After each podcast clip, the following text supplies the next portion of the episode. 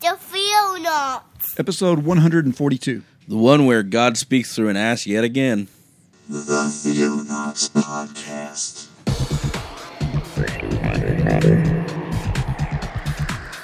Christian news from around the globe. In the beginning, God created the heaven and the earth.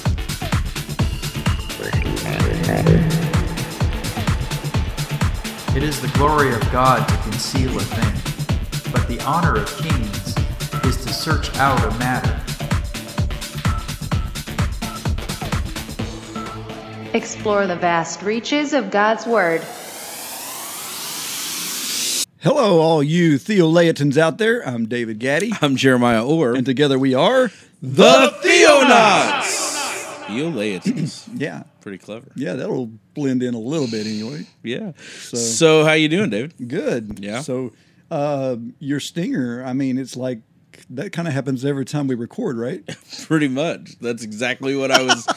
that was the uh, that was the pun there. the clever. Thanks for pointing that out. so, so don't be offended, anybody. We weren't talking about you. No, we were talking about us. there you go. So what's up? Oh man, So much. yeah. Oh, seeker and servant. Yes. That's what I've been focusing on all day. So. Yeah, pretty much. So yeah, um, did we mention this on the show? I don't know if we did or not. I don't think we did. I think we should mention it now because we want to have him kind of do an interview at some point. Oh, we do. Yeah. I need to. I need to ask them about that. So, Right. okay. So, Seeker and Servant is an indie Christian band, Yeah. and they do like um, um, GoFundMe is you know that's how they raise money to record and all that stuff. So they're uh, their own label. Right. Anyway, um, they do this really cool thing where it's basically everything that they make from record sales, concerts, whatever, they give it all away. Like Hundred percent of it. hundred percent of it. Wow. Like they make nothing off of it, and they give it all back to God. That's Wow. that's the whole their their whole ministry now. And so uh, we got in touch with them through uh, Footprints of Charity and Yeah. the Way, and uh, they're going to come to Savoy, Texas. Little Savoy, Little Texas. Savoy, Texas, September 16th, 2017, to perform at The Way Yeah. for a concert there. We are going to um, uh, charge admission, and all those proceeds go toward the Haiti trip that's coming up in November. Wow. That's cool, man. I'm, I'm really stoked to see them and hear them. I, you know, I've listened to them a lot uh, since I found out about this. Yeah. And they're amazing worship. It's beautiful stuff. So you should check it out, Seeker and Servant. Very unique harmonies, yeah. like well, and um, like Cameron has this really almost a, a unique singing style anyway, and um, and they just have this really good um, harmony effect. A blend together. It's pretty neat. Yeah, so That's awesome. kind of excited for all that. Yeah. So I've just been hanging out with kids at school, Yeah, teaching history. yeah. Yeah. You're picking up uh, the younger gr- younger kids this year. Yeah, second and third, Yeah. fourth, fifth, sixth, and seventh. Oh wow, All those. just so covering all the bases. I guess so. changing gears every class. Huh? yeah, and it's been pretty fun. Uh, pretty hard actually. Yeah. This uh this week, I mean, I'm only Tuesday in, and it's tried me more than last year, but I love it. Um, I love doing it. So, Mm-hmm. and I get to teach them Bible on the way, and my my refresh. You know, that's my refresher. I teach some history, but Bible's really what I care about, and so hopefully they get enough history. because I'm throwing the Bible at them all the time. Wow. Whoa, that was weird. What are you doing over there? I don't know. My outlook is out of date Oh, yet again. So I'll just mute my computer. Um. So, anyways, yeah. So it's been a it's been a good week. It's been fun. awesome. God's good. We uh, we missed a week. We did. we didn't even realize it. I didn't realize it. Really, it just went so quick. But it was the first week of school for me, so it's kind of helpful. Yeah. But a lot of stuff happened last week too, like in the news and all that. Oh yeah, yeah. it's pretty crazy. But uh, So yeah. Oh, the we had an eclipse. Of, you know, yes, the, that was yesterday. I saw you standing out there in downtown Dallas with your geek glasses on, checking it out. It's pretty cool. Yeah. So that was kind of cool. I had not planned on doing that. Yeah. You know, but my I work down there with my clients, and and so um, this programmer of mine and I went. We went to uh, to eat lunch, Uh-huh. and we're sitting outside on the sidewalk there at uh, this cool little um, place called the uh, Crafty Irishman.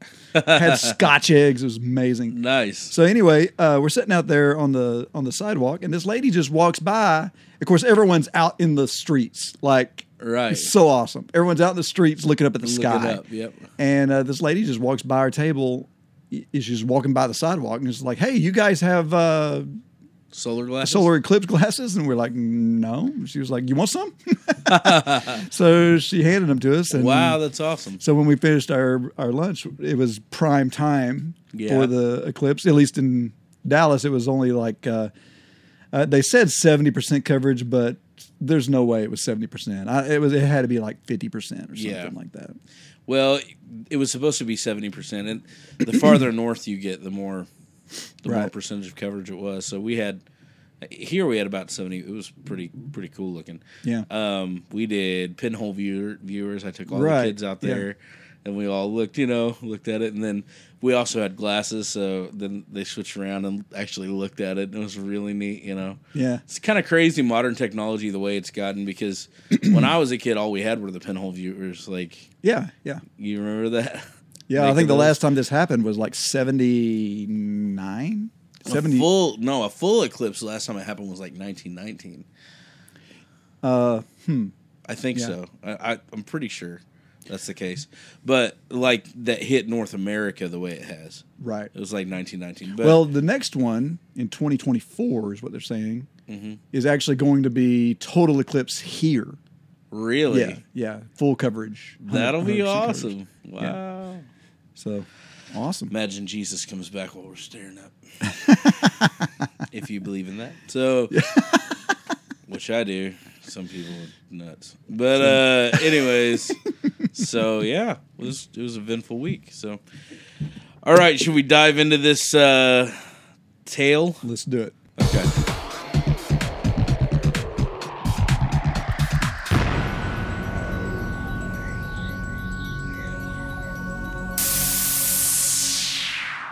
So here's a little backstory for you. I've been preaching this sermon ever since 2001. Um, this was the first sermon I ever gave, uh, and it was on Balaam.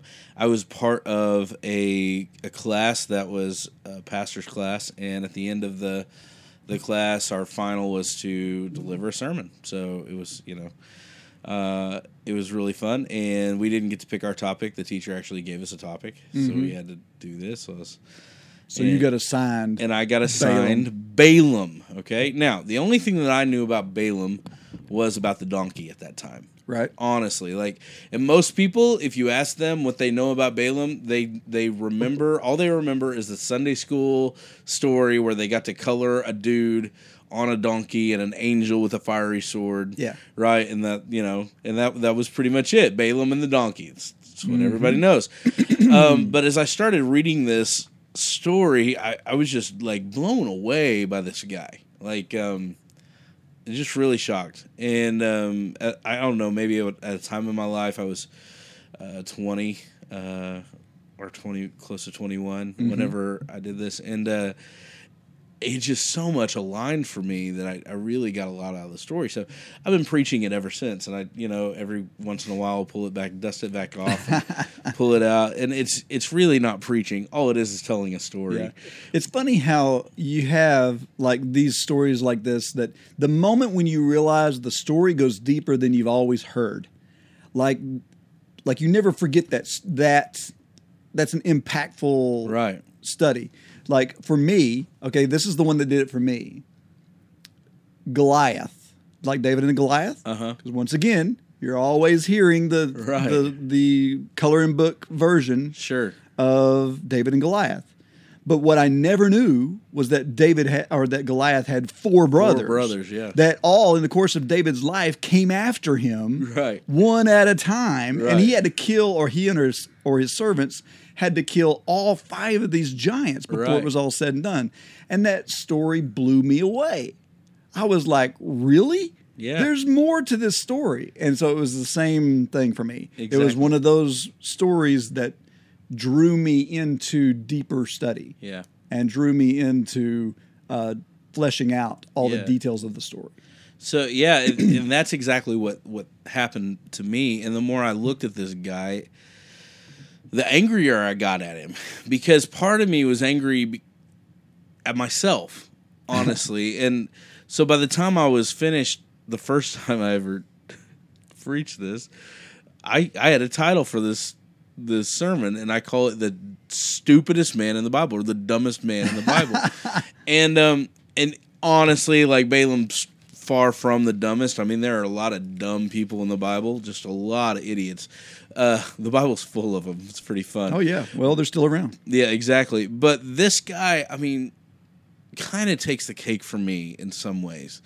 Um, so a little bit, a little bit of a backstory. If you've never heard the guy's name, Balaam, um, his story pops up in detail in Numbers, uh, in Numbers chapter, I believe it's twenty-two Yeah. um, and it's it's the story. The story. The the setting is um, Moab, and the people of Israel. Um, so Balaam is a very interesting character in Scripture and even outside of Scripture. Uh, the Quran mentions Balaam. Uh, the the um, um, the Old Testament uh, writers uh, beside the the Septuagint. Yeah. Or not Septuagint. I'm sorry. Besides, it's been a long day, so I'm trying to think back to my. Yeah, there's a lot of apocryphal stuff, but no, what I'm thinking of is um, what are they called? Pseudepigrapha? No.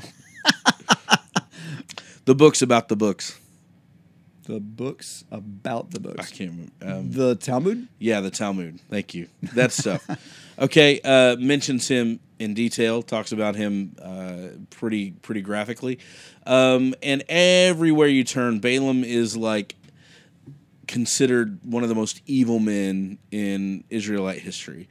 Um, in fact, if if uh, if you really want to put your point across uh, about how false a teacher is or how evil a people is, you'll invoke the name of Balaam in in Gotcha. Hebrew Right. literature. I mean, it's a big deal. Balaam was a evil man according to these guys. So Mm-hmm. why in the world did he get this evil name? Why why is he considered absolutely uh, terrible?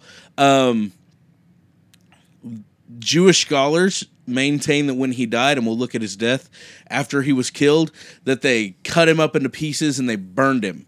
I mean, that's how much they hated this guy. Okay, so what in the world was going on with this with this dude Right, Balaam? And uh, you can look look up some of his history; it's pretty interesting. uh, kind of to set the scene of the of the historical because this this actually takes place in a in a in a part of his of Israel's history that a lot of people don't even realize was happening. Right. Because okay, we talk about forty years in the wilderness. Yeah, and I get lost in this. So Okay, so we we always just assume because we skim the Bible a lot. yeah, we just assume that they came out of Egypt and then disobeyed God and ended up in the wilderness for 40 years and just ran around in circles for 40 years. And then after Moses died, was allowed to cross over into Jordan, Yeah. across the Jordan into uh, Canaan.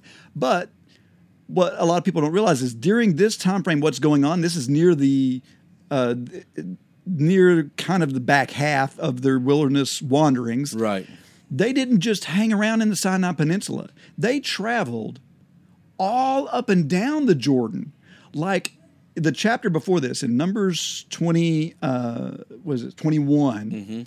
They travel all the way up to Bashan, which, by the way, is almost northern Israel. Like it, it is way up there past Galilee. Like that's how high they went. Right. They hadn't crossed the Jordan, Right. but they went all the way up in that area, and they actually went to war and fought um, these. Once again, Giants. giants. Yeah. They fought. Uh, they, in fact, they just defeated a giant by the name of Og, King Og. Right. of Bashan. Yeah, whose bed was so many shekels or whatever. Right, right. Okay, so once again, there's more giants than just Goliath. Sure. So they go up here and they just defeated this giant, and they're making quite a, a name for themselves in this uh, eastern uh, area uh, Right. east of the Jordan. Right. So, um, so Moab, which is where we're going to be talking, is east of the Jordan River. So they Right. they are still, you know, in that whole wilderness area, so to speak. If we want to just determine everything on that side of the Jordan River as wilderness, Sure. But they are uh, over there and gaining reputation for. They just killed a bunch of giants for crying out loud. so, Yeah. so anyway, I'll uh, I'll I'll turn that back over to you. All right, so back to this Balaam guy. Uh, now, here's here's the deal. Here's the weird thing about Balaam, and this is one of the extremely unique things about Balaam. Um, you won't find this anywhere else in Scripture, really. Uh, Balaam was a prophet of God. Now, besides being a prophet, he was also also a soothsayer and a diviner. So, you know, he practiced witchcraft. Yeah. But he was a prophet of God. And it actually says that Balaam knew God. And God spoke to Balaam, and Balaam had a relationship in so weird. some level Yeah. with God. And the reason you won't find this anywhere else in scripture is because Balaam was not an Israelite. He wasn't born in uh, into Israel. He wasn't a member of the traveling tribe. There was there was nothing about Balaam that was Israelite, but yet he had this ability to be a prophet of God. So odd, so weird. I, you know, the only close thing I, I can think of uh, is the king that Abraham meets. Uh, what's his name? Melchizedek. Melchizedek, right? Uh, yeah. So, I mean, that's the only other really weird person I can see that that kind of has this same thing going. Balaam knows who God is and is a prophet of God, yet he's not a member of the Israelite people. Okay, so you need to understand that before we move on, because it's really actually crucial to the story. Um, so go to chapter 22 of Numbers, and like you've said, uh, the people of Israel have gotten quite a name for themselves. Uh, they've gone up and down the Jordan. They're they haven't crossed yet. Um, um, they haven't even uh, really gotten uh, set to cross yet, but they've been fighting these wars. Um, so go ahead, read chapter 22 and start with verse 1. Okay. It says then just stop me whenever you're ready. Okay. Then the people of Israel set out and camped in the plains of Moab beyond the Jordan at Jericho. And Balak, the son of Zippor, saw all that Israel had done to the Amorites. And Moab was in great dread of the people, because they were many. And Moab was overcome with fear of the people of Israel. And Moab said to the elders of Midian, This horde will now lick up all that is around us, and the as the ox licks up the grass of the field. So Balak, the son of Zippor, who was king of Moab at the time, um, so Balak, the son of Zippor, who was king of Moab at the time, sent messengers to Balaam, the son of Beor, at Pethor, which is near the river in the land of the of the people of Amaw, to call him, saying, Behold, a people has come out of Egypt, and they cover the face of the earth, and they are dwelling opposite me. Come now, curse this people for me, since they are too mighty for me. Perhaps I shall be able to defeat them and drive them from the land, for I know that he whom you bless is blessed, and he whom you curse is cursed. All right, so a couple things you find out about this: the the people of Israel are, are camped outside of Moab. Um, Moab's shaken in its boots; it's afraid of the people of Israel, and its king Balak um, is is stressing out. Right? He's Yeah. looking over and he's like, "Man, I'm next. They got Og, and yeah. I'm next. There's no way." Yeah, and if, so if, I, if he can't stand a chance, th- then I won't stand a chance. So he has this little ace up his sleeve. He knows of this guy, Balaam. And Balaam, uh, the son of Beor at Pethor, uh, is somehow a diviner, and not only that, but he also somehow has the power. And Balak knows this, so apparently this has happened before. Bal- Balaam has cursed people, and they've died, or they've you know they've been beaten in battle, or whatever. And so Balaam is known in this region to have this power of cursing Yeah. okay, uh, or giving curses out. And so uh, God has somehow given him this blessing or this curse, whatever you want to call it. Um, and, and so Balak's like, all right, I've got this ace up my sleeve. I'm going to get him. He's going to come and he's going to curse these people. I'm going to win. No problem. No sweat. So he sends elders of Moab uh, to go and talk uh, to Balaam. Um, so jump a little bit. Let's go to verse nine. Now, what happens is these people come and they lodge in, and um, what? No, actually, verse eight, and they and they say they tell Balaam what they're there for, and this is Balaam's response in verse eight. Go ahead. Okay, and he and he said to them, "Lodge here tonight, and I will bring back word to you as the Lord speaks to me." So the princes of Moab stayed with Balaam, and God came to Balaam and said, "Who are these men with you?"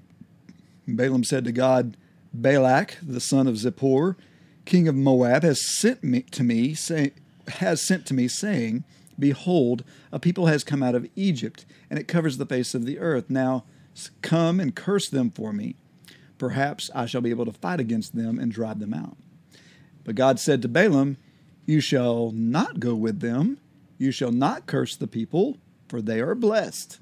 So Balaam rose in the morning and said to the princes of Balak, Go to your own land, for the Lord has refused to let me go with you. So the princes of Moab rose and went to Balak and said, Balaam refuses to come with us. Okay, so this is really interesting. So Balaam actually goes and asks permission of God, the Lord, and he's, Yeah. he's like, "Hey, can I can I go and curse these people?" And it seems like this is a modus operandi for him. Yeah, he's like, No big deal. This is what I usually do. Yeah, exactly. Hang out here. I'm going to go talk to God, which blows my ever loving mind when I think about it that this guy had that relationship with God, right? It's just Yeah. some podink dude out, not an Israelite. It just amazes me. Yeah. And dude, it sounds like this guy had everything going for him because he had that relationship. Mm-hmm. Everything. Okay, so I'm getting ahead of myself, but it blows me away. I still think about that. I'm like, all right. So God basically says, "Hey, don't do it," because obviously the people of Israel are a blessed nation, and I'm going to bless them because they're my chosen nation. So you know, don't do it. Yeah. So Balaam gets in the morning and he gives the right response to the, the princes of Balak, and he, uh, he says, "I can't do it," and so they saddle their donkeys and they get out of Dodge. So um, that should be the end of the story, but Yeah, it's close the book. but it's not the end of the story, uh, as so so sadly recorded. So, uh, verse fifteen, and this is really key here. Balaam would have never ended up in the Sunday school class if he had just stopped right here, right? That's right. It would have never happened, but now his name lives on in infamy. Ugh, it's horrible. All right, verse fifteen. Go ahead. Verse 15 says, Once again, Balak sent princes more in number and more honorable than these. And they came to Balaam and said to him, Thus says Balak, the son of Zippor, Let nothing hinder you from coming to me, for I will surely do you great honor, and whatever you say to me, I will do. Come, curse this people for me. Okay, stop right there.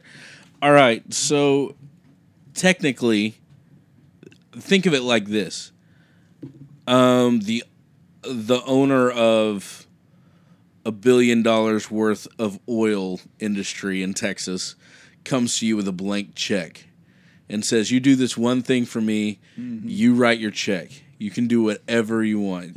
I'll I'll I'll do it for you. Whatever you want." You come down here, Yes. and you get these people off my land. That's right. And I'll do whatever you want. Okay. So this is a very, very tempting thing for Balaam. Um, extremely tempting. A king comes to you and says, I'll Yeah. do whatever you want. Just Yeah. come and Here's a, here's a blank check. Exactly. Write write your number. Just come curse these people. Okay. So what is Balaam going to respond? Balaam has a conundrum here. Okay, he has a blank check sitting over here, and then he has God who's already told them told him no. He knows the answer. No, don't curse these people. Don't do it. Yeah. And this is this to me is where Balaam makes his first huge mistake. Now he makes one other, but this one is close to the biggest mistake he makes. Yeah. right to begin Yeah. with. Um, all right, so verse eighteen. But Balaam answered and said to the servants of Balak, Though Balak were to give me his house full of silver and gold, I could not go beyond the command of the Lord my God to do less or more. Okay, so hold on. Balaam knows right here. Yeah. Balaam knows that there's nothing that he can do against God. Right. He absolutely 100% knows it. And so this has got to be tearing him up inside. And so this is his Well, response. well, and here's another thing here that, to notice is, of course, in the translation, it's going to say the Lord my God. Uh-huh. But that word Lord right there, that's Yahweh. yes, it is. And that's a big deal. He's calling God by his name. Like he knows who this is. Holy Like, junk. Not a person of Israel and knows Yahweh. Yes. Yes. He calls him by name. Yeah. Mm. Yahweh, my God. So okay, so we want to continue. Yes. Uh, he says, "So you two, please stay here tonight, that I may know what more the Lord will say to me." Okay. So Once again, using his name. Right. The Lord, Yahweh, will say to me, So I will know what more the Lord will say to me. Now, the reality is is God doesn't have anything more to say to him about this Yeah, matter. yeah. It's a done deal. It's you don't go curse these people. So what is what is Balaam doing? I'd like to see him in the wee hours of the morning waiting there and waiting for God to come down and talk to him again and Yeah. going, ah, I know you said this. And I know he's not alone in this. I mean, think about like, for example, um, you want to destroy Sodom and Gomorrah. Well, what if I find fifty people there? You know, so Absolutely. So he's not the first one to do this. Right. Like, he's like to question God's judgment and to say basically say, hey, maybe God will change his mind if I just persevere a little bit. Right. Uh, man, these guys, uh, it's it's a, it's no wonder that the word chutzpah is a Israelite word. Like, like how much chutzpah does it take? a lot of chutzpah to go to God and go, ah, come on, man, please. There's a blank check over here with my name on it. You sure? Yeah. Are you are you positive that's what everything you have to say? so he, does. He goes back to God, and this is something that's really interesting um, to me. Whenever I was younger, I never got this, and so I never knew the rest of the story really until I was 21, and I actually studied it for myself for the first time, Right. outside of Sunday school with an old lady just saying "Balaam and a donkey." Right. Um, and so when I was younger, I would read up to this point because you always read up to this point and then hit the donkey and stuff. Yeah. And wonder what in the world, God? You told him no, and now you're saying yes, and then you're going to be mad at him. yeah. Yeah. Okay. So, absolutely. Um, verse 20 God came to Balaam that night, said to him, If the man come to call you, rise, go with them, but only do what I tell you. All right. That's a very telling telling Well, phrase. in in in, I mean, based on how you read this, I mean, Balaam could have taken this wrong, because what God is basically saying is is like, I'm giving you leniency to go with them. That's really the only permission he gives them. right. He says, I'm going to instruct you from there on out. Right. So it's almost like he's not really giving him permission to curse anybody. He's basically saying, you you can go with them if you want, Right. but you're only going to be able to do what I what I say. Yeah, but it, then if that's if that's the case, then twenty verse twenty two is very strange to me, because then it says, "Go ahead and read." Okay, so verse 21 says So Balaam oh, rose Oh, yeah. in the morning, saddled his donkey, and went with the princes of Moab. Yeah, But God's anger was kindled because he went. Okay. do you see what I'm, see what I'm saying? Yeah. He's like that idiot. he actually went. You know what I mean? Yeah, yeah. So- it's it's this it's this thing. So I'm like, okay, so why God? Why would you do that? And my answer to that today, as I as I think about it more, is because of you and me today sitting here discussing it. Hmm. I really think that God an is object lesson. Yeah, it's an object lesson. God is showing us, and it's an object lesson to Balaam way back then hmm. too, right? He's what he's going to do here in this in these next verses is he's going to show Balaam his heart, Right. right? Because Balaam knows why he's saddling his donkey and going, and God knows why he's saddling his donkey and going. It's not to do God's will, it's to get a blank check. It's because Balaam is a very, very selfish man. Right. Right. And so that's the reason God's anger is kindled, right? And that's the reason we have this whole crazy story. Uh, and I'm going to jump a little past it because we don't even have enough time. But uh, if you ever want to read the story of Balaam and the donkey, what happens is an angel uh, stands on the pathway between him and Moab, and uh, with a drawn sword in hand, ready to kill Balaam. And God allows the donkey to see this angel. Again, this is an object lesson that God is showing Balaam.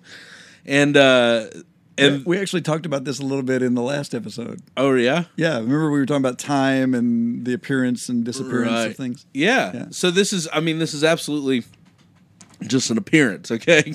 So this donkey, the first time he turns aside, uh, he goes down the wrong road, and finally he just sits down.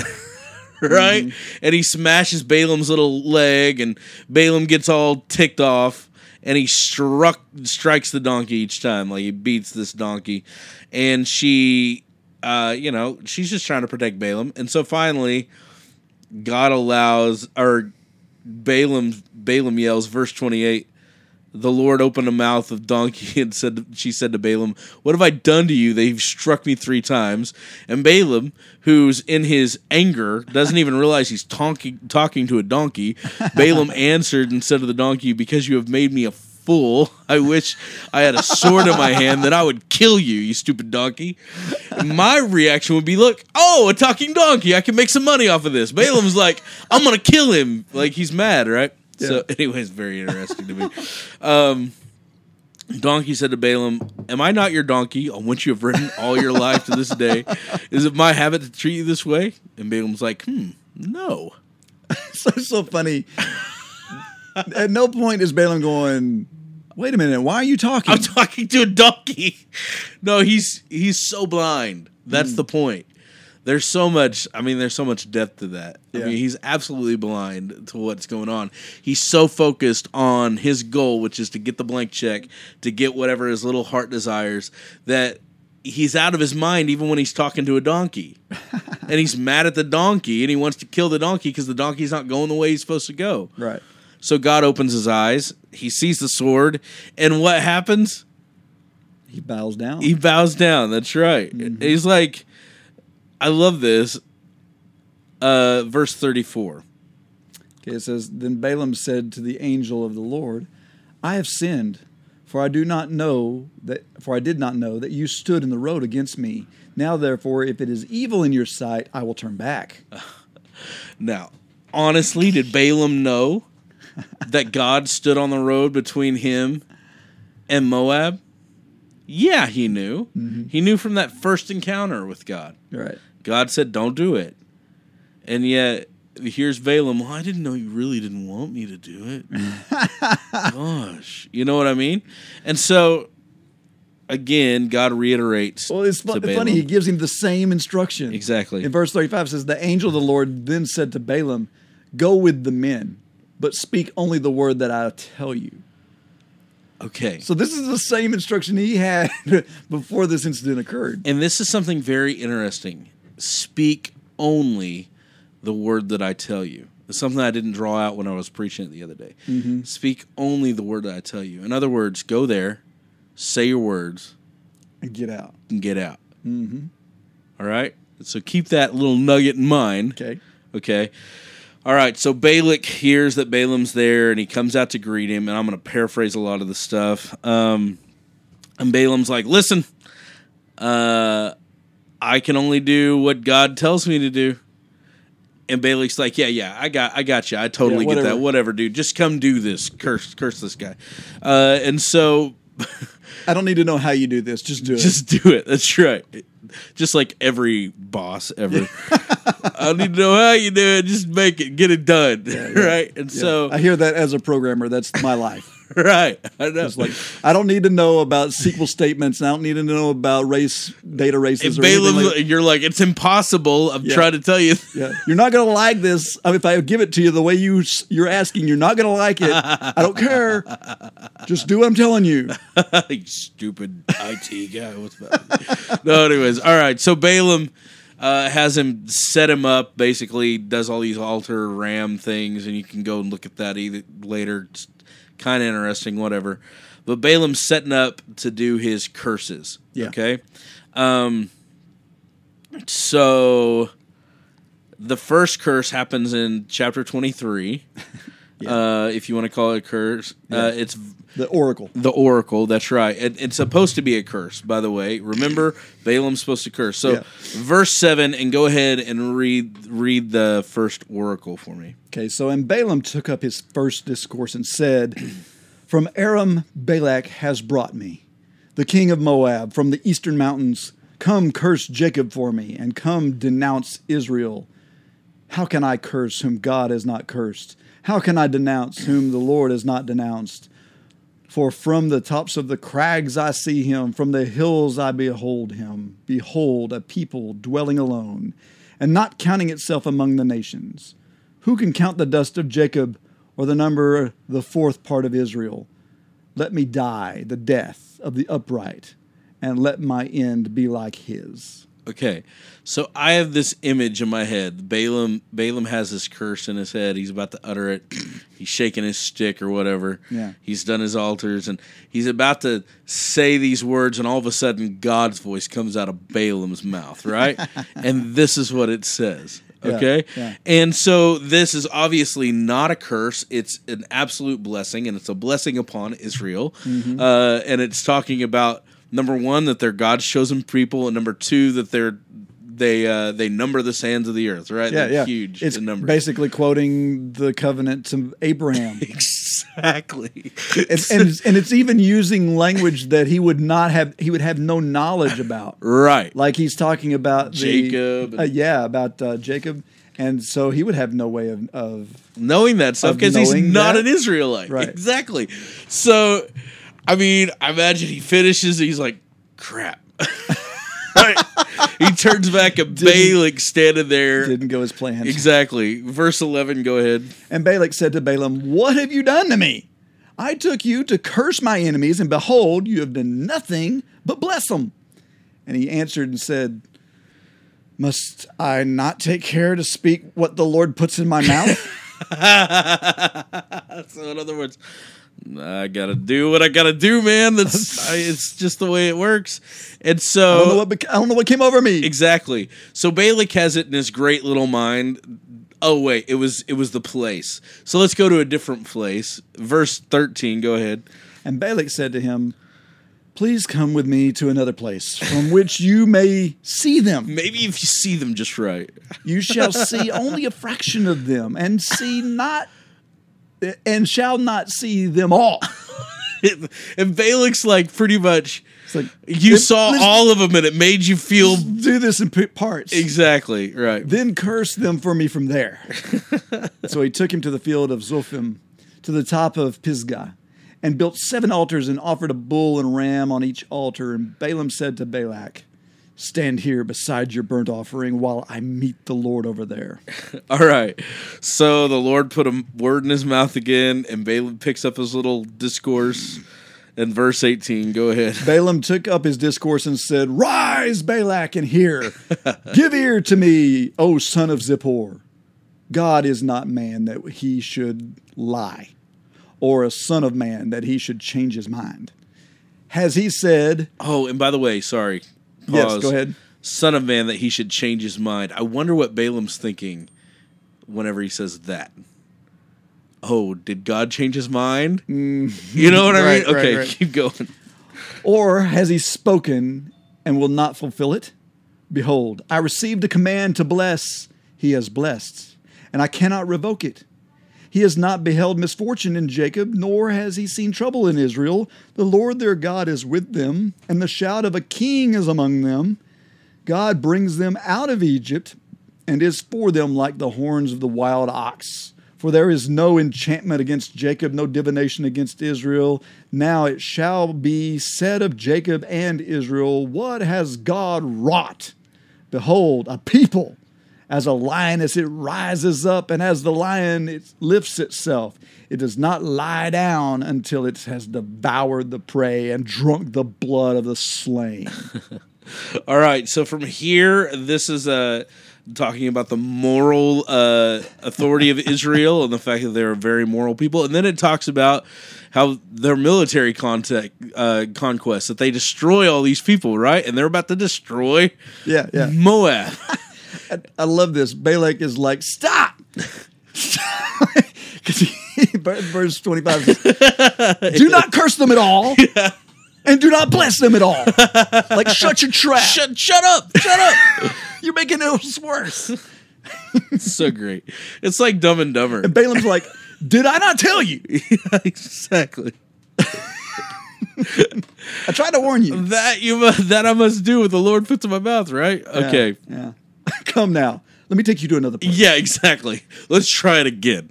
So here's the third oracle. Uh, ridiculous. All right, uh, verse three of, Of chapter chapter 24. And he took up his discourse again and said, The oracle, oracle of Balaam the son of Beor, the oracle of the man whose eye is opened, the oracle of him who hears the words of God and who sees the vision of the Almighty, falling down with his eyes uncovered. How lovely are your tents, O Jacob, your encampments, O Israel, like palm groves that stretch afar, like gardens beside a river, like aloes that the Lord has planted, like cedar trees beside the waters. Water shall flow from his buckets, and his seed shall be in many waters, and the king shall be higher than Agag, and his Oh. kingdom shall be exalted. God brings him out of Egypt and is for him like the horns of a wild ox. He shall eat up the nations, his adversaries, and shall break their bones in pieces and pierce them through with his arrows. He crouched. He lay down like a lion, and like a lioness, who will rouse him up? Blessed are those who bless you, and cursed are those who curse you. wow. Oh my goodness. So This just keeps getting worse for him. yeah, by that time Balak's like, I this is this is terrible. Like his anger's kindled against Struck Balaam. his hands together. He strikes his hands together. There's nothing he can do. Um, and Balaam, verse 12, this is really telling. Balaam said to Balak, Did I not tell your messengers who you sent me, if Balak should give me his house full of silver and gold, I would not be able to go beyond with a word of the Lord to do either good or bad on my own will. All right. So again, Balaam's realizing that there's nothing that he can do to curse these people. Right. And Balak's realizing there's nothing he can do to curse these people. So uh, he has he has seven oracles in all, um, and you can keep on going. The fourth one, uh, Oh, it's four, right? yeah, four, but I mean seven poems. Okay. Um, the fifth one's uh, in well, they break them down into seven different Gotcha. categories. The the fourth one is actually uh, Christ's prophecy, That's awesome. a coming of the King. Uh, if you look at verse fifteen, you can read that one real quick. And this is the last one. Balak doesn't even at this point. Balak doesn't even ask him to do this prophecy. Balaam's like, not only that, this is. I'll, I'll let you know what's going to happen. Go ahead. Yeah, yeah. Well, and, and before we get to that, also I find it interesting that at the end of the last one, he does that "Blessed are them who bless you, and cursed are those who curse you." That's that's another quote from the Abrahamic covenant. Right. Like that's exactly what God told Abraham. Right. And so he's fulfilling that in Balaam, by the way. I know. Think about that. so he's prophesying his own demise, Right. right? He because is. because he's trying to curse them. Right. Wow. Okay, so the last one says, and he took up his discourse and said, The oracle of Balaam, the son of Beor, the oracle of the man whose eye is open, the oracle of him who hears the word of God and knows the knowledge of the Most High, and sees the vision of the Almighty, falling down with his eyes uncovered. I see him, but not now. I behold him, but not near. A star shall come out of Jacob, and a scepter shall rise out of Israel, and it shall crush the forehead of Moab and break down all the sons of Sheth. Edom shall be dispossessed. Seir also, his enemies shall be dispossessed. Israel is doing valiant, valiant, valiantly, and one of the and one from Jacob shall exercise dominion and destroy the survivors of cities. And he looked on Amal, um, uh, Amalek and took up his discourse. And this is why they divide them, by the way, in verse gotcha, 20. Gotcha. Amalek was the first among the nations, but its end is utter destruction. And he looked unto the Kenite and took up his discourse and said, Enduring is your dwelling place, and your nest is set in the rock. Nevertheless, Cain shall be burned, and when Asshur takes you away captive. And he took up his discourse and said, Alas, who shall live when God does this? Hmm. But ships shall come from Kittim and shall afflict Asshur and Eber. And he said, and he too shall come to utter destruction. Then Balaam rose, went back to his place, and Balak also went his way. Right. It's like they didn't have anything to say after that. It's like, you know, It's like, I'm done. whatever. I can't do anything else. Now, that should be the end of the story then. Um, That's not the end of the story. but that's not even the end of the story. Uh, so, like I said, Balaam has this infamous name uh, in Scripture, and uh, if you ever Google it, you'll come across a whole bunch of, of different verses. Uh, I'm going to bring a couple of them up to you, and every time Balaam's mentioned, it's usually about being a false prophet. Yeah. um, which is kind of interesting. So, Second Peter two fifteen.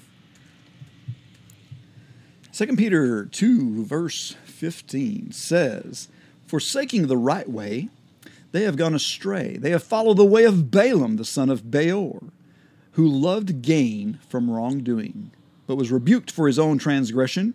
A speechless donkey spoke with human voice and restrained the prophet's madness. Okay. Um, and I love what he says right after this. This is really good. Um, these are wells without water, right? Yeah, these are waterless springs and mist driven by a storm. So, what good is a well without water? Useless. Yeah, it's useless. And a well, I mean, it has all the appearance of being something that's good and vibrant and healthy that and wonderful. satisfies. And then when you dip your dipper down there and there's nothing, Mm. it's useless. It's pointless. It's like the fig tree that Jesus cursed on the way into Yeah, yeah, Jerusalem, yeah. right? It looks looks pleasing, but in the end, it's not. And Balaam, they talk about Balaam being this way, a well without water Right. Uh, a very displeasing thing. And so, um, I mean, if you look at Jude 111, woe to them for they walk in the way of Cain, abandon themselves for the sake of gain to Balaam's error and punished in Korah's rebellion, which is interesting. Yeah. Um, which by the way was another um, individual who caused riot. amongst yes, the- Korah. So obviously, there's something else that happens, and uh, if we look, um, let's see, how should we do this? Let's. Get, I tell you what, let's go to Revelation because it tells us the end of the story. and Then we can we can look a little bit more. Okay. So Revelation two, um, and let's go verse fourteen. okay, verse fourteen. So we're dealing here with the letter to the church at Pergamum. Right. This these are the letters to the churches. This is It says, "A few things I have against you. You have you have some there who hold the teachings of Balaam, who taught Balak to put a stumbling block before the sons of Israel, so that they might eat food sacrificed to idols and practice sexual immorality. So also you have some who hold the teachings of the Nicolaitans. Therefore repent. If not, I will come to you soon and war against them with the sword of my mouth. He who has an ear, let him hear what the Spirit says to the churches. All right. So this whole weird thing about Balaam, who taught Balak to put a stumbling block mm. before the sons of Israel. Yes. So apparently, if Balaam went home in verse 25 out of frustration, he came back out of worse frustration Yes. and he talked to Balak again. Um, and we can read about what happened actually in the next chapter. Right after this is the uh, the Baal worship um, of the Israelites. Now we've we've just heard all these wonderful things about the Israelites, how they're morally pure and upright. They have only one God, and then Balaam has an idea about what to do with these dudes. And so verse or chapter 25 starting in verse 1 go ahead. It says, While Israel lived in Shittim, the people began to whore with the daughters of Moab. These invited the people to the sacrifice of their gods, and the people ate and bowed down to their gods. So Israel yoked himself to Baal of Peor, and the anger of the Lord was kindled against Israel. And the Lord said to Moses, Take all the chiefs of the people and hang them in the sun before the Lord, that the fierce anger of the Lord may turn away from Israel. And Moses said to the judges of Israel, Each of you kill those of his men who have yoked themselves to Baal of Peor. Hmm. And behold, one of the people of Israel, one of the people of Israel came and brought a Midianite woman to his family. And in the sight of Moses and in the sight of the whole congregation of the people of Israel, while they were weeping in the entrance of the tent of meeting, hmm. while uh, Phinehas, the son of Eleazar, son of Aaron, the priest, saw it, he rose and left the congregation, took a spear in his hand, and went after the man of Israel into the chamber and pierced them both, both of them, the man of Israel and the woman through her belly. Thus the plague on the people of Israel has stopped. Nevertheless, those who died by the plague were 24,000. It's another story that didn't make it into the Sunday school book. Right. You never get that coloring picture of uh of Phinehas stabbing a, a dude and his And a- and a girlfriend woman. through through with a stake to stop a plague. Uh, yeah. It's very interesting. But so there's this crazy story about the Israelites whoring themselves out. And and what happened was this. Balaam if he went home, he didn't stay there long. I don't know if he told Balak before he went home um, or he came back. And I think he came back because Joshua chapter 13 actually records Balaam's death. We'll get to that in a second. Um, but so Balaam told Balak, listen, I can't curse these guys. And you know it now, and I know it. We've we've gone through it four times. There ain't no way I can open my mouth and say a curse against these guys. God will not curse these guys, but I will. This is what you need to do. I know God, and I know that God cannot stand it when anybody has any other gods before Him. Right, right. And I know that these people are his chosen people, and I realize that these people are supposed to be pure.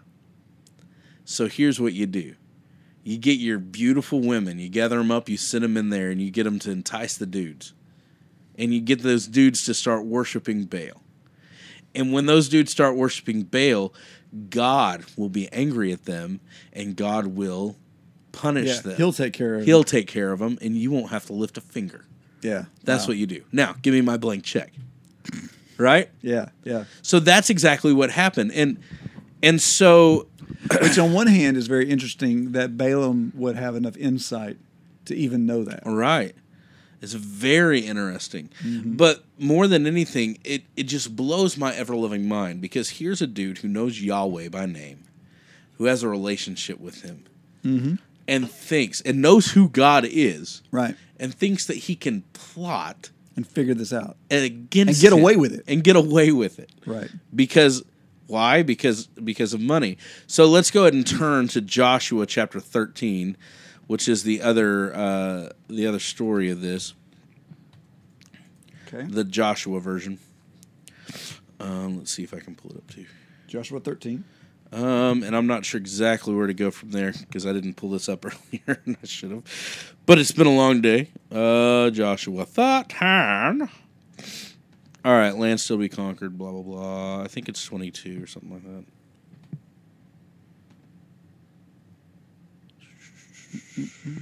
It's almost like a footnote. Joshua 13, 22. Is it? Yeah. Okay. So it says, uh, Balaam also, the son of Beor, the one who practiced divination, so that's how we kind of know that, was killed with the sword by the people of Israel among the rest of their slain. All right. And the rest of their slain being all these people, the Midianites and the Moabites. Okay. Mm-hmm. So all these people, Balaam is still hanging out with them Yeah. whenever the war happens, and Balaam gets killed Bad idea. with them. Okay. Horrible idea. But the reality is, is Balaam chooses to go against God. And this is why I call him the stupidest man in the Bible, is because he thinks for a second that he can um, trick God or make God do whatever he wants him to do. Yeah. And he thinks for a second that he can go against God's will and have, have any kind of a, a relationship with him. Does that make sense? Yeah. It's a horrible lesson, but the reality is is how many of us do this? we get something that we want so badly, so selfishly, right? And we we think, well, God, you know, you're just not letting me have this. Well, and and part of it is the concept here of how what lengths he would go to to actually go against God. Like he's not just doing it out of I mean, he's conniving Yeah. this whole this whole time. Yeah. Um, like I find it interesting that that the the letter to the church there at Pergamum, and there's another letter too that mentions Balaam as well. Right. And th- the, of course, he's not talking about literal Balaam. He's talking about The spirit of Balaam. the right that they have the same mindset. yeah. Which, think about that. He's talking to a church, That has the mindset of this dude. right? And and of course, there's all kinds of takes on Revelation two. Uh, there's the dispensationalist view, Mm-hmm. which is basically saying that each church is a representation of an age, Age of, of time Mhm. of church history, which I could see. You know, if you want to Go there. do that map. But uh, I think there's there's all kinds of layers of understanding in those passages. I do believe that those were physical churches and those were physical problems. Right. But you can also look at it in terms of the, that those are the natures of churches in general. Like certain churches have these these types of, of uh, what do you call it um, uh, attributes. right. So that there are people in these churches that have this, and uh, it kind of goes. Uh, at one time, I did a little interesting study where I mapped the seven um, kingdom parables in Matthew 13 to the seven churches, That's interesting. and they kind of have a correlation. And we'll have to do that. And so I haven't, I haven't seen that one. one of them is this con- this parable of the the mustard seed Right. growing into a tree Right. where birds come and lodge in the branches. Right. And I think that most commentators get it wrong. I don't think that's a good thing. Uh, I think it's talking about growing beyond its design Okay. because mustard plant is a plant, not a tree. Not a tree. It grew beyond its design and it housed the birds, which we learn earlier in these kingdom parables is a representation of the wicked ones. Evil. Yep. So, uh, so it's almost like this continuation of thought through these Right. parables, and so um, that ties in real well to when you're talking about Balaam's. When you have people who are in the church that don't get it, they're using it for their own advantage. They're using it for their own prosperity. Selfish gain. right? They Absolutely. they're using it for things like that, and and so Yeah. Uh, and what links will they go to? Uh, another one that's very interesting is a lot of people um, have debated over the years about what this word Nicolaitan means, uh, because it says right after that it says they also hold to the to the teachings of the Nicolaitans. Yeah. The Nicolaitan is, um, I mean, I don't espouse to know exactly who he's talking about there. There's all these debates. Most people say it, it must have been a sect of the church that, you know, persecuted people or whatever. Right. But um, if you break down the word itself, it's almost a transliterated word. Like it, that's the Greek, Nico laity. And what and what that is, if you break down the Greek and look at what the the root of that word means, it means to lord over the laity or the common man. So if so, a, a Nicolaitan in, in an, if you were to translate that would be someone who desires power Yeah. over the people. Oof. So if you stop and look at church history or even churches today, That happens all the time. right? Mm-hmm. How many times do you have leadership Oh man. that Yeah. is now if you combine these two think about how detrimental that is to church, Yeah.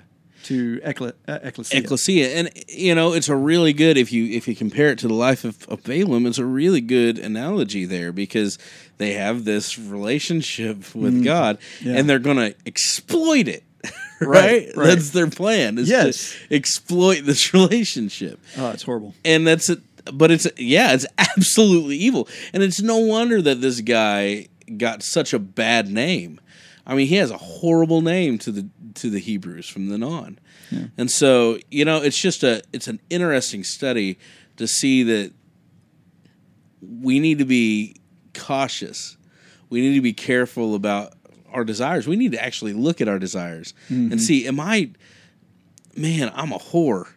I desire this money, this power, this this prestige, this blank check more than I desire my God.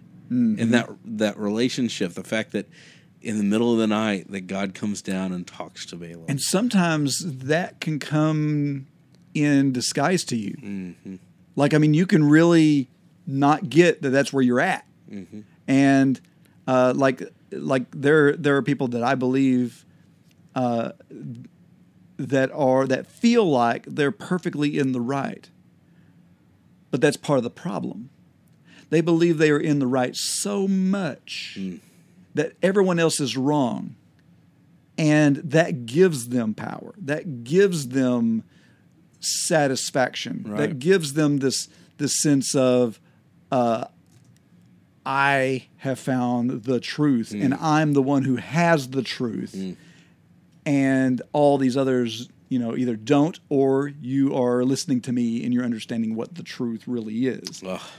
And so it can be it can sneak up on you if you're not careful Right. because you can be you can lie to yourself that it's about god and you can lie to yourself that it's about all kinds of stuff that it's not really about right. so and i'm sure that that might have been even in balaam's mind in, in, in many areas uh, but you know after blessing them four times when you're trying to curse them it should give you an indication A little bit, you think?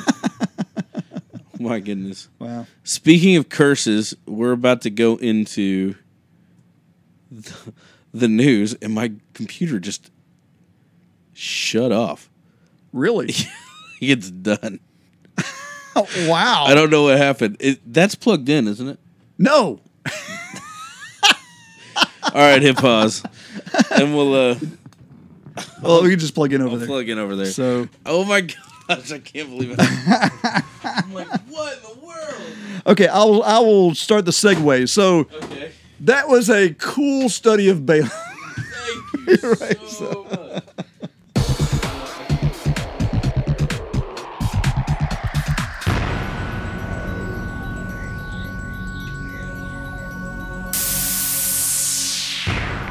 And now, the news.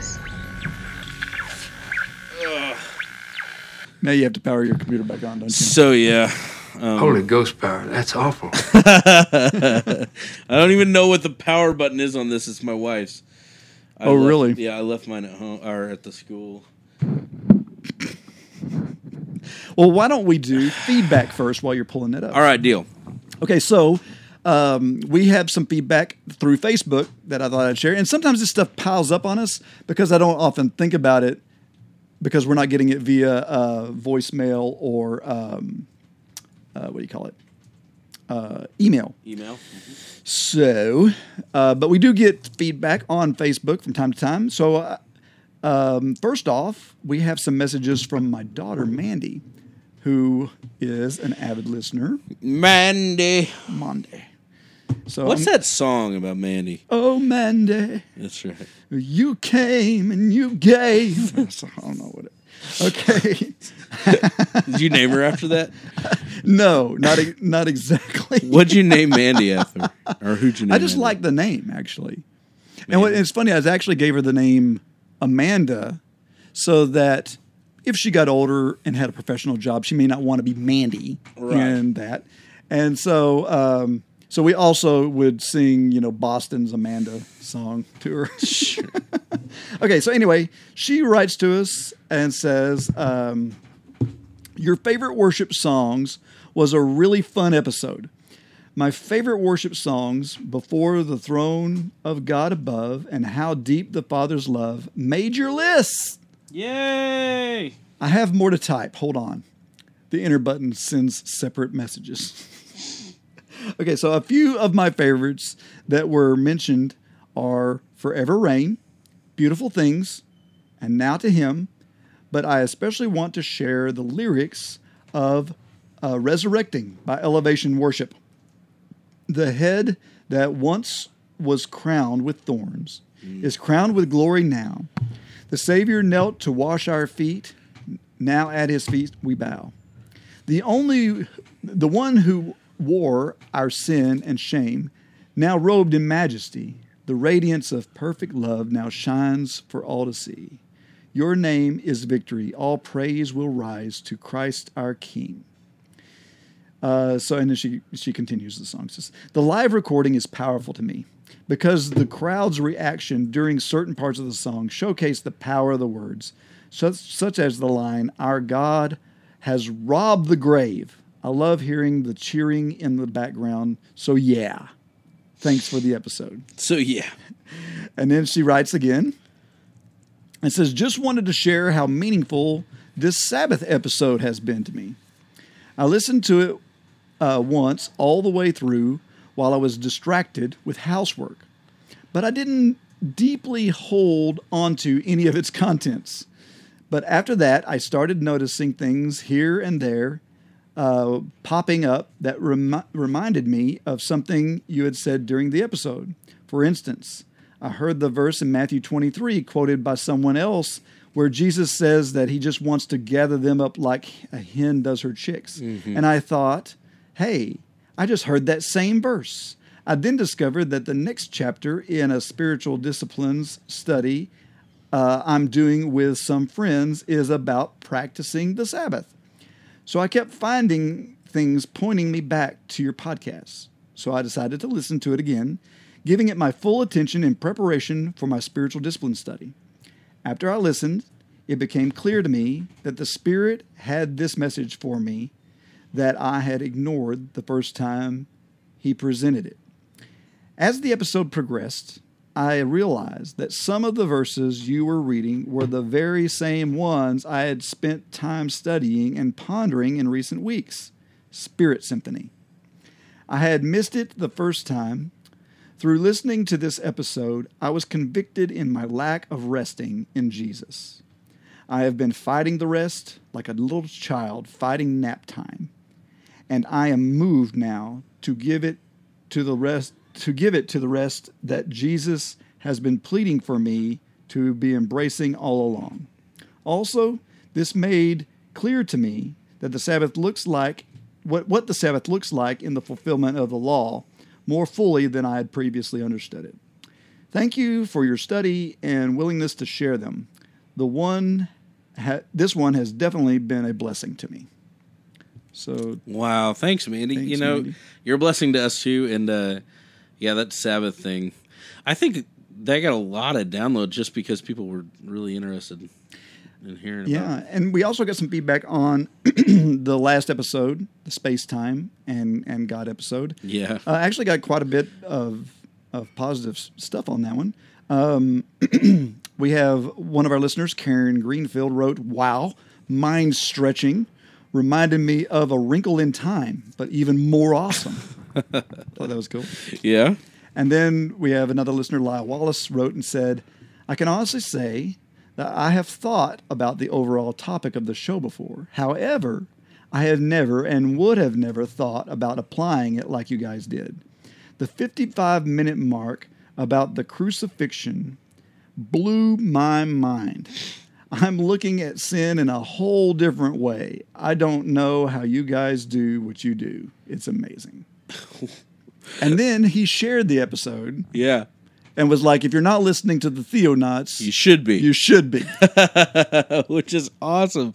Thanks, brother. That's a uh, high praise right there. so yes. So that's that's the feedback I got.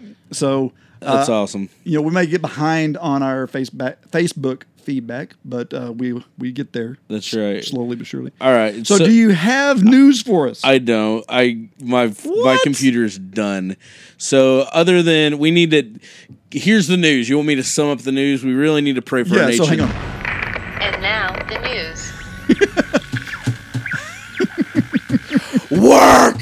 Work, computer. No, okay.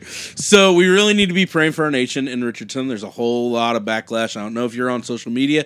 Maybe this might be a time to delete your Facebook. I don't know. Uh, but over and over and over again, I'm hearing both sides, and uh, it's a shocking thing.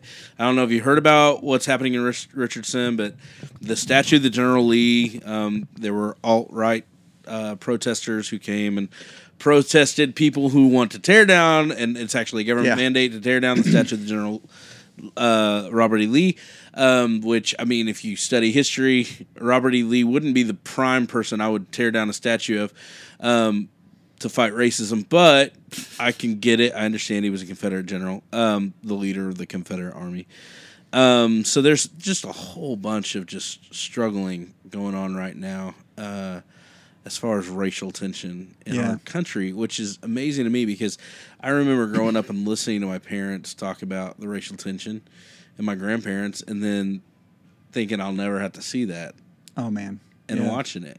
And it's amazing to me. So be praying for both sides in Richardson, praying that Jesus' love would shine through. And, uh, you know, we're no strangers to animosity. Uh, We we watched hate happen this Sunday at church. It's crazy. And uh, the answer to it is always love. Yes. So hard to do. Yeah. Like it's so hard to look. I mean, it's easy to say love your enemies. Mm-hmm. Man, when people are screaming at you and calling you names, and they're totally in the wrong. Like, Mm. like there's no doubt they're totally in the wrong. Mm. Justice is on your side. Right. It is so hard to say I'm sorry. Yep. I mean, it's so hard to say to to basically, you know, be compassionate and loving and forgiving, and look at that other person and realize God died for that person. Yeah. You know, Jesus died for that person, and and they're made in the image of God. So I was reading. Uh, I'm actually walking through First Peter with my my uh, seventh graders today, Mm-hmm.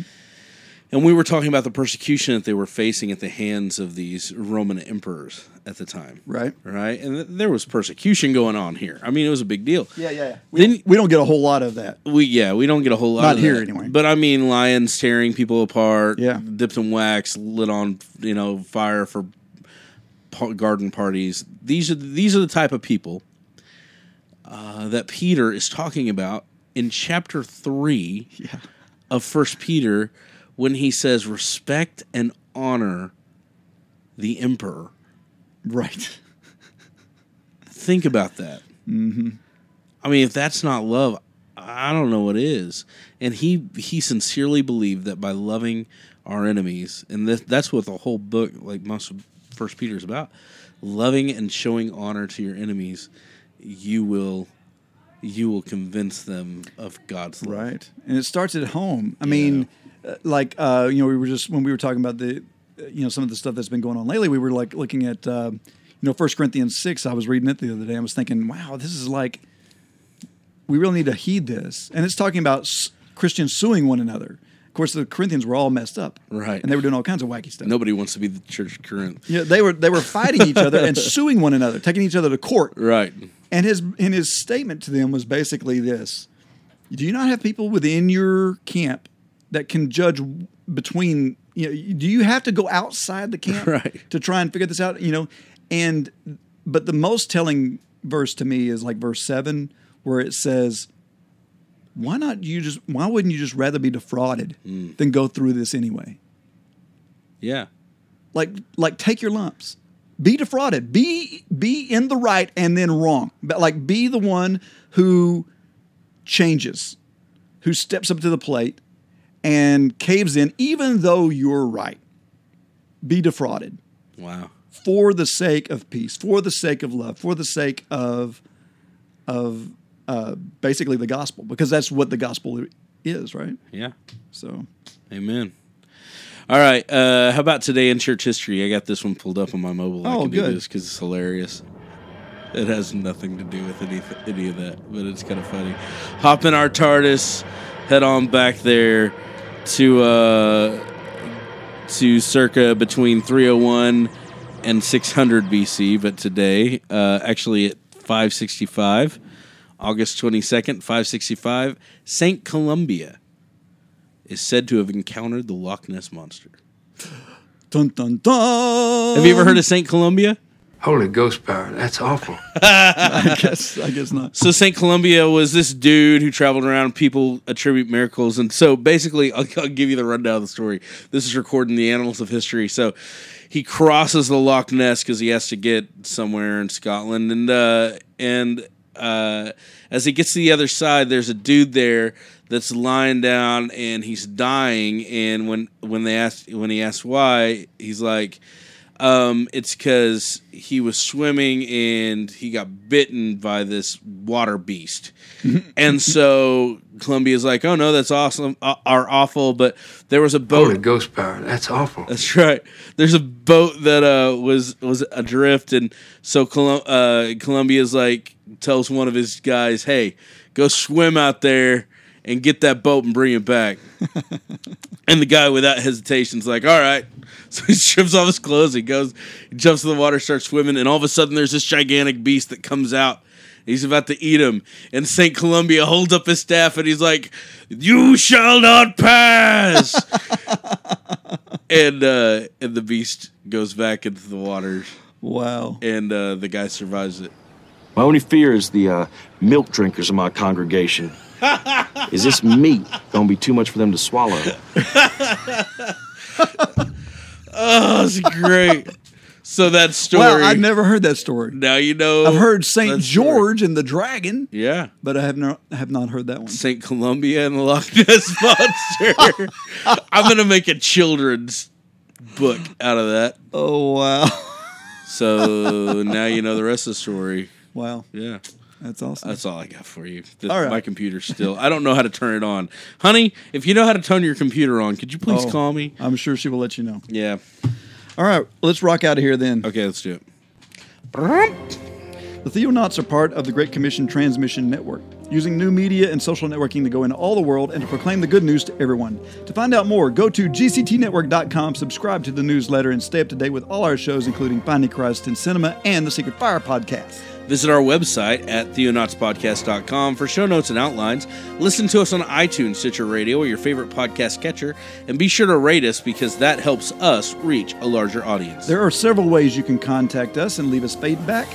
Send us email to theonauts at gctnetwork.com or call us on our voicemail line at 972 885 7270. Tweet to us on Twitter using at Theonautical. Like us on Facebook at facebook.com slash Theonauts. If you like us and want even more Theonauts, drop us a buck or two at patreon.com slash Theonauts. Your patronage helps in our expenses like hosting fees and equipment costs. And don't forget to tune in again and explore the vast reaches of God's Word with us. All right, Jeremiah, thanks for being here, brother. Thank you, David. God bless. God bless. This has been the Theonauts Podcast. Call us with your questions or comments at 972 885 7270. That's 972 885 7270. We'd love to hear from you. You are tuned in to the GCT Network. This is your Great Commission transmission. At GCTNetwork.com. Great Commission transmission. This is your Great Commission transmission. They're possibly cloning an army of giant Al Qaeda guys. Uh,